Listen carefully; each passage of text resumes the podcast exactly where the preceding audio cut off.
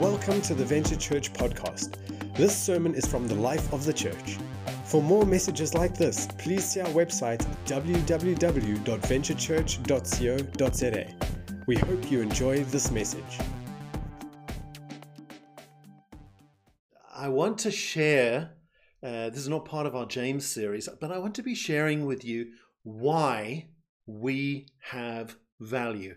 I know that's a given. I know that it's something that's that is taken as a given. Of course, we have value. We see value in ourselves because we inherently realize that there is a value in us because we're alive.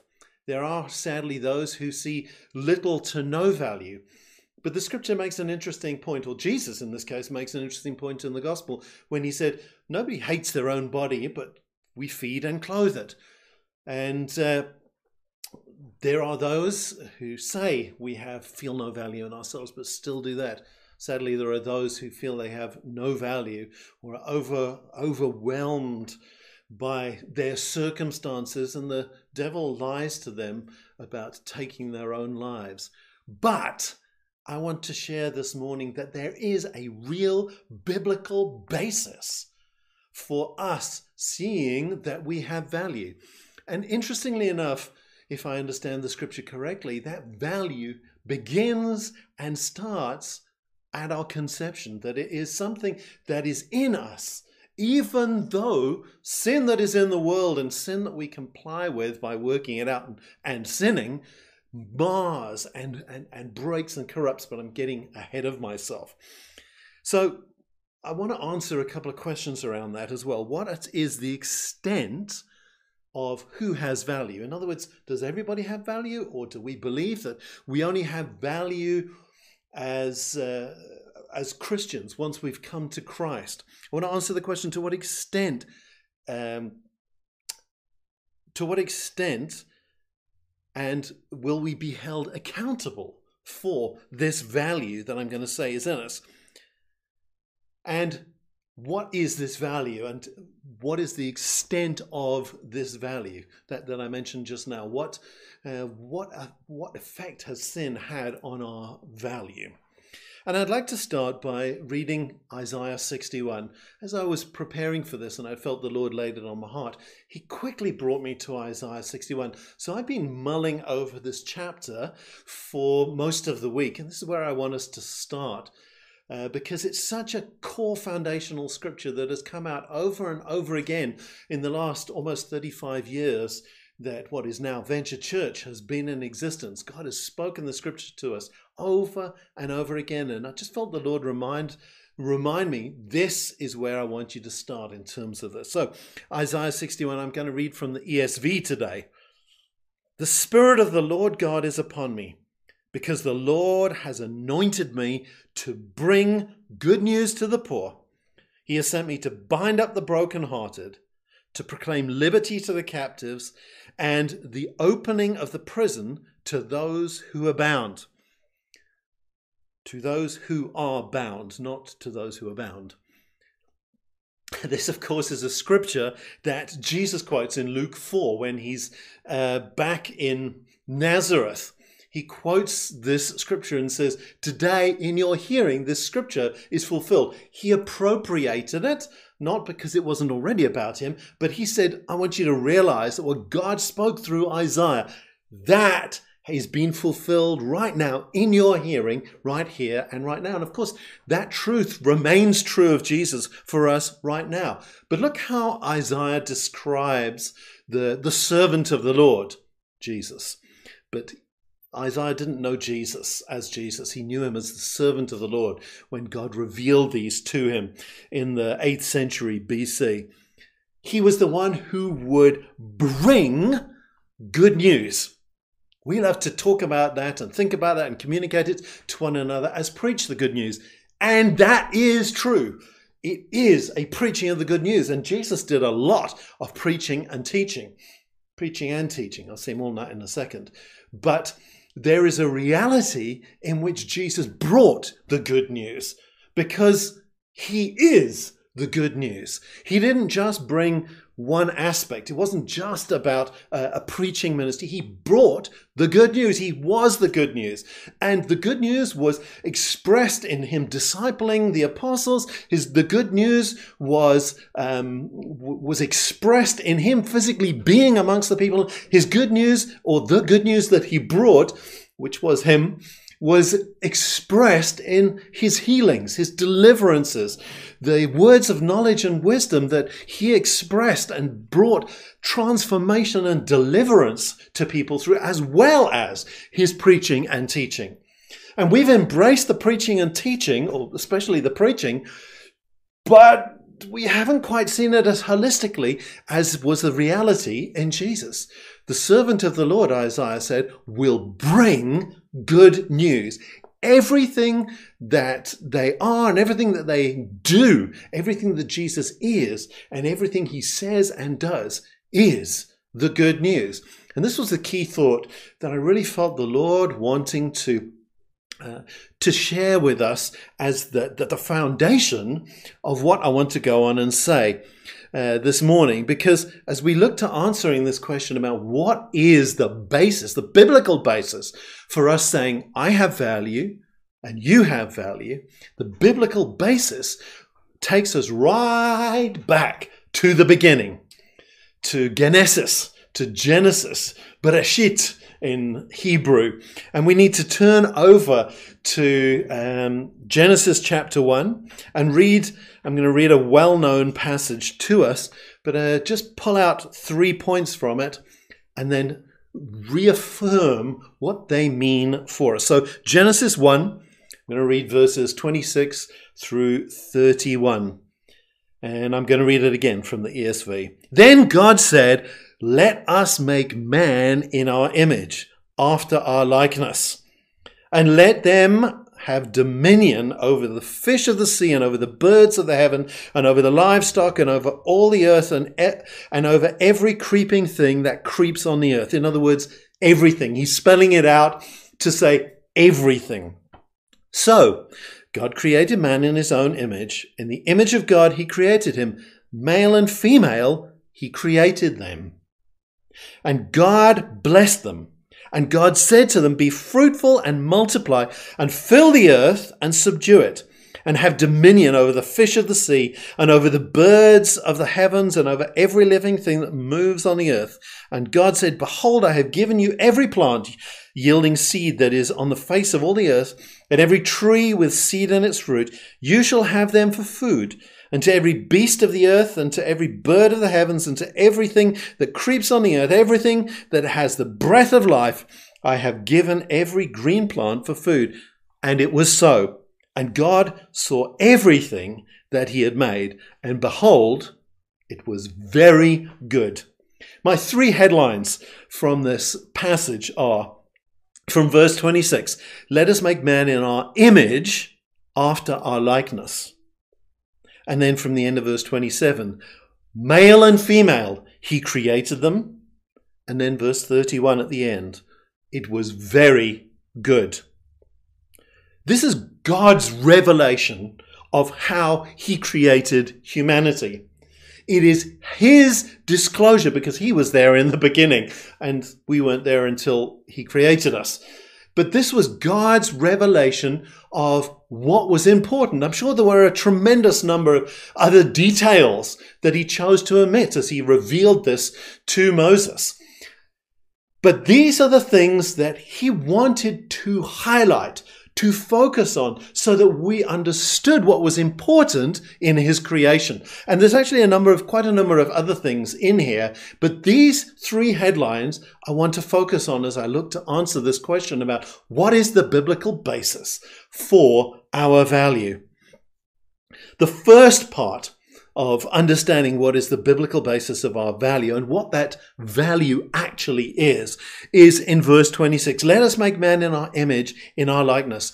And man there is not the specific male man, it is that sounds terrible. It's not the person who delivers post either. It is the it is humanity. It is the generic term that encompasses all of Homo sapiens. And God says, this is the distinctive or this is the primary characteristic that is going to uh, determine, that's going to to characterize our creation, my creation of humanity, that it is going to be, they're going to be made in our image after our likeness. That second clause is an explanation of the first. Well, there's been a lot of questions asked about what this means. And I don't want to spend too much time talking about it. Suffice it to say one point on either side. On one side, there is the fact that God is not physical. So, what, what does the image of God mean? It's not necessarily a physical characteristic, and yet the language is very physical. Maybe that second phrase, after our likeness, kind of sheds a bit of, of explanation on there because it's about character. On the other side, it is very clear that what defines, what makes humanity unique is being image bearers of God. And in fact, as you, as you look through here, this seems to be, even before having dominion, the primary responsibility, meaning, identifying factor of what humanity, how humanity is defined. We are image bearers of God. That's what sets us apart. And because we are image bearers of God, that is the foundation, the root of where our value is established.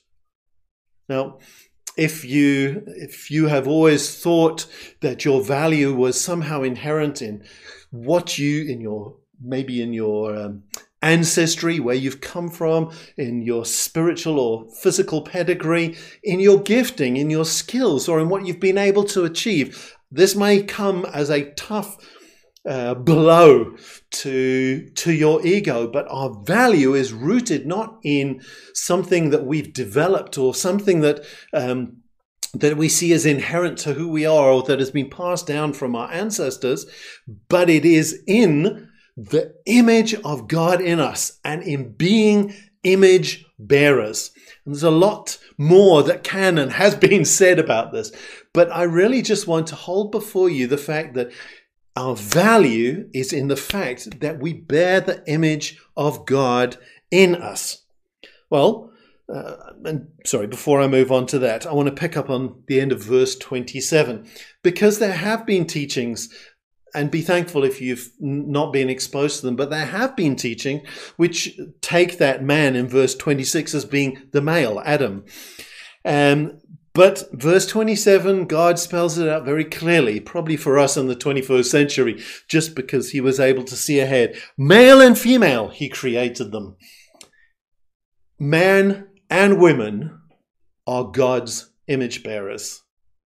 And because of that, we have this same value in us, deposited in us, created as an inherent, integral part of who we are that well, uh, no, I'm going to jump ahead of myself if I say that, so I'll come back. But we have this image bearing as an integral part of who and what we are as male and female.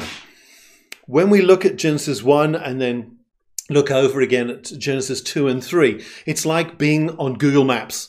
So I love maps. If you ask my wife, she'll tell you about this. And every now and then, when I'm feeling like I, when I've when I've heard of an interesting place, I mean, I heard about a, a fascinating place which I discovered afterwards is somewhere in the Bahamas.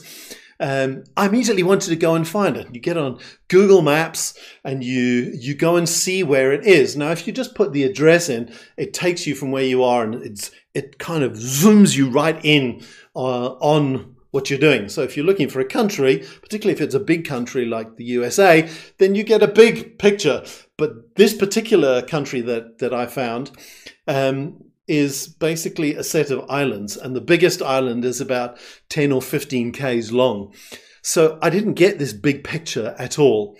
And Genesis 1 is like having being able to see the whole globe it's being able to see the big picture of creation. And Genesis 2 and 3, he's now click, click, zoomed in on more of the detail of how he created humanity. Some people see the details of Genesis 2 and Genesis 1 as being incompatible. But they are just an issue uh, or just a question of, of focus, of zoom level. Is it the big picture or is it right zooming in to the detail? And in Genesis 2, we get more of the detail. In fact, if we read Genesis 2 honestly, who created Eve? The fact that he chose to take Eve from the man doesn't make a woman any less part of God's creation. It identifies the fact that male and female, we are one, we come from the, we have the same origin, we have the same creator. God just did it slightly differently. And just in case you hadn't noticed that, have a look at somebody of the opposite sex, hopefully who's sitting with you now, and you'll realize they're pretty different physically, mentally, but they are the same as image bearers of God. And right then at the end, in verse 31, God sums up his creation of humanity on the sixth day. And he says, It was very good. This has been a, a literary theme of these verses up till this point for each of the days. God looked at what he had done at the end of the day and he said, It is good. It is good. It is good. It is good. It is good. And now he gets to reviewing day six and he says, It is very good. What does that tell us? That humanity, as image bearers, were the pinnacle of God's creation. Hebrews picks up on the fact that day seven, God rested from all his labor. And it talks about how we too should rest from our labor. So we we need to embrace the fact that our value, our inherent value, is rooted in the image of God, the fact that we are image bearers. So, what does that mean in terms of sin? Because Genesis 3, the scripture talks about sin entering the world, and God says, You will surely die when you eat of the fruit. But clearly, he wasn't talking about physical death because they continued to physically live. But they were separated from God physically and spiritually. Physically, in that, in that they were um, expelled from the garden, from the very presence of God, and spiritually, in that they didn't have consistent, ongoing exposure to the very presence of God. So sin kills spiritually. Sin therefore impacts our ability to accurately bear the image of God. But just as we don't physically die when we sin, at least not initially or not usually initially, but when uh, but sin kills us spiritually and eventually leads to physical and then eternal death. So the image of God in us is destroyed, is eroded, is corrupted by sin in us. It never, it doesn't go, but it is broken. We no longer accurately reflect the God in whose image we were created. So if, as I've said, our value is based in being image bearers of God, do we lose our value when we sin? Well, yes and no. Yes, in that we no longer reflect uh, the image of God accurately, but no, in the fact that that image is not gone from us. It's not, it hasn't been somehow ripped out of us, but it no longer clearly reflects what uh, it was created to. So when when I meet someone who I don't physically connect with, or even who physically uh, disgusts me, Forgive me for being so honest. Um, and it does happen occasionally because of social conditioning and all sorts of other factors. But when that happens, I have to remind myself that this is another human being who is valuable because of the image of God in them, but who is in the current situation um, has been ravaged by the effects of sin. And therefore, that image in them gives them value, but it also reflects their desperate need for the gospel to come to them. And we need to bring the gospel. Yes, we need to preach. Yes, we need to teach. Jesus didn't just preach the gospel, like kind of like an event, but he taught the gospel. Hey, these are the implications. This is how it work works out. He brought the gospel in the in the healings and the discipling and and all these other things that made up his life as a whole. All of it was Jesus bringing the gospel. And if we are image bearers and having received Christ, we should be um, radiating and bearing that image even more and even better. Um, than we did certainly as unbelievers, but more and more on a daily basis. That's where we're growing to, to being more and more accurate image bearers of God as we were originally created to be and as we are destined to be in the future. As we do that, as we bring the gospel, it changes everything. Two seconds worth, two, certainly not two minutes worth of history. When the social gospel became a major thing about 100 years ago, we lost, we as believers, lost sight of the fact that the gospel has a practical as well as a spiritual impact and implication. And we're so terrified in getting caught up in, um, in the social gospel and th- that it swallows our spiritual reality of Jesus that we've kind of made a, a, false artificial dividing between the practical realities of the gospel and the spiritual realities of the gospel. And the problem with that is not that that the spiritual reality is wrong. It is. It's essential. But it's the fact that we're terrified and therefore do nothing about the practical reality of bringing the gospel. As Jesus once said, you need to do the former without neglecting the latter. We need to do the one without the other. We need to embrace the wholeness.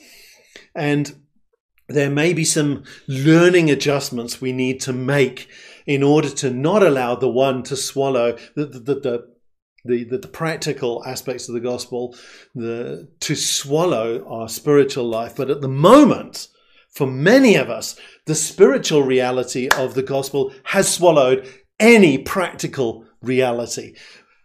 The ultimate of that, which I'm not aware that anybody in the life of the church has um, has embraced, but the ultimate of that is where nothingness swallows everything, and that we see oh, religion is a private thing.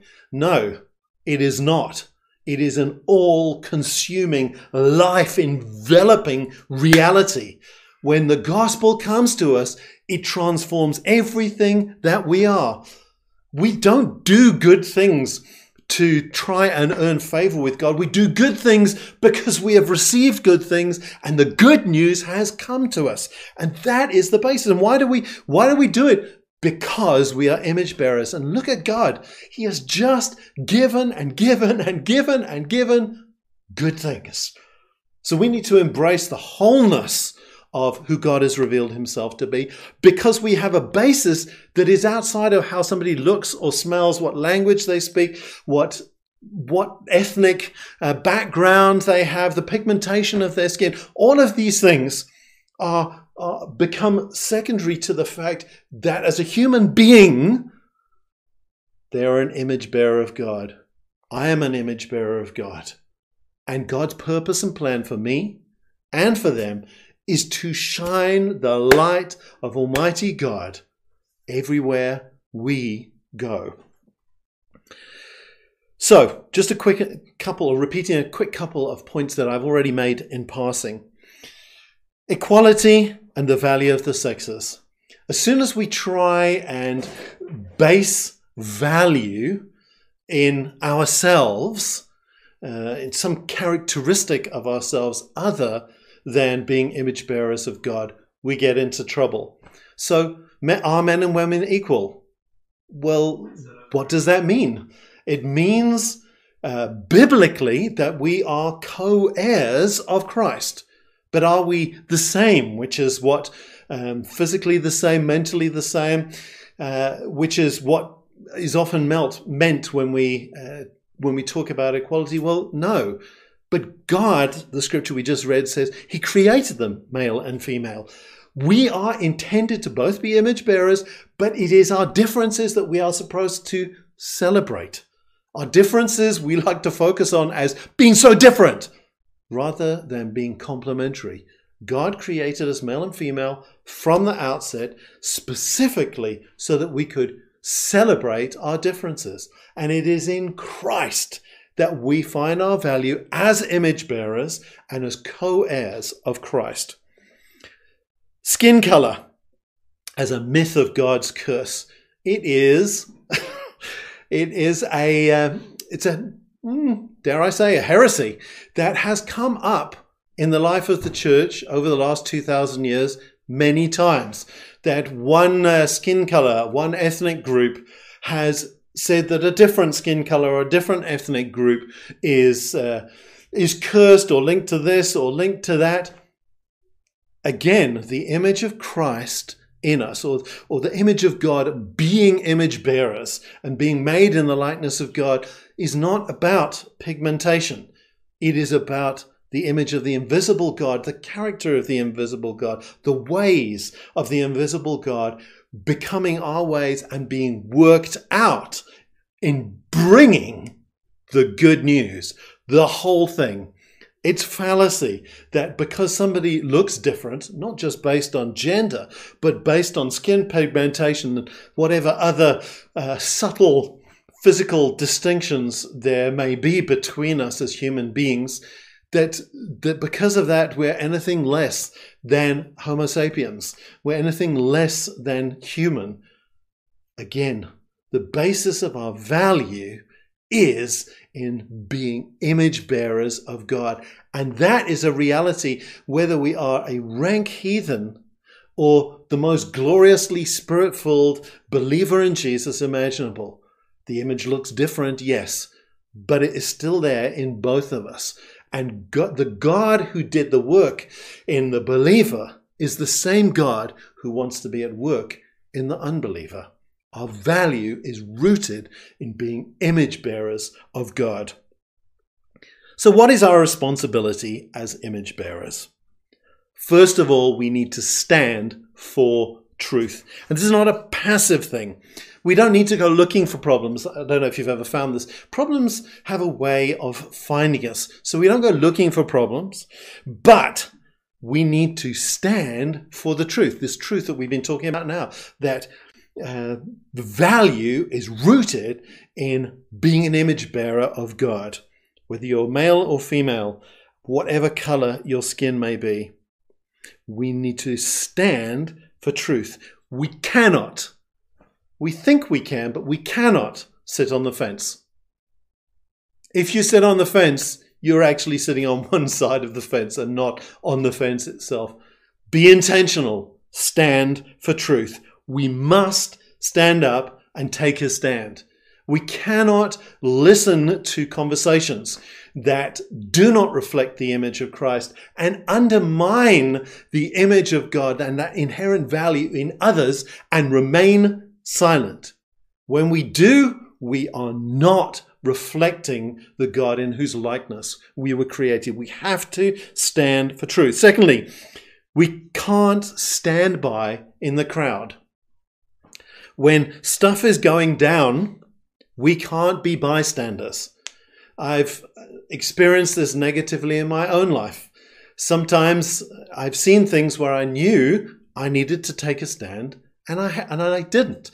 It is super easy, but I have made a decision that I will no longer be that fence sitter. I will no longer be part of the crowd, and I've been walking in that for quite some time. It's not easy. But as an image bearer of God, I cannot be part of the crowd. Think of the woman who reached out and touched Jesus, the corner of Jesus' cloak. Even in the midst of the crowd, she stood out because she took hold of Jesus. That's what an image bearer does. That's who an image bearer is. We cannot just hide in the crowd. We have to, because we have an answer, we do know what we should do. We have to take a stand and not hide in the crowd. And thirdly, we can't let the fear of man hold us back. This is such a challenge for all of us. Pride which basically boils down to fear, so often overcomes us and prevents us from being good image bearers of God. We it, and that boils down to the fact that we care more about other people's opinions of us than we do of God's opinion of us. Have you ever asked God what his opinion is of you? Have you ever looked in the scripture to see what the scripture says God's opinion of you is? God sees you with all of the stark, naked harshness of our sin, and he still accepts you based on the work of Jesus on the cross. That is amazing. We can't even do that for ourselves. We cannot confront the reality of just of the ravages of sin in our lives with the kind of deep honesty that God does. We can't do that about ourselves, let alone about somebody else, but God does that for all of us. We cannot let the fear of man dominate and dictate who we are and where we're going. So, in conclusion, God's servant is the one who bears, who brings good news in all of its aspects. And I think that often we are afraid to speak because we haven't been living. We focus on us and not on God Himself. If we are image bearers, it's because of God that we share the gospel. If we are image bearers, it's because of God that we give to the poor and needy. It's about God. Don't let it become too much about us. And if we are God's servant, we bring the whole good news.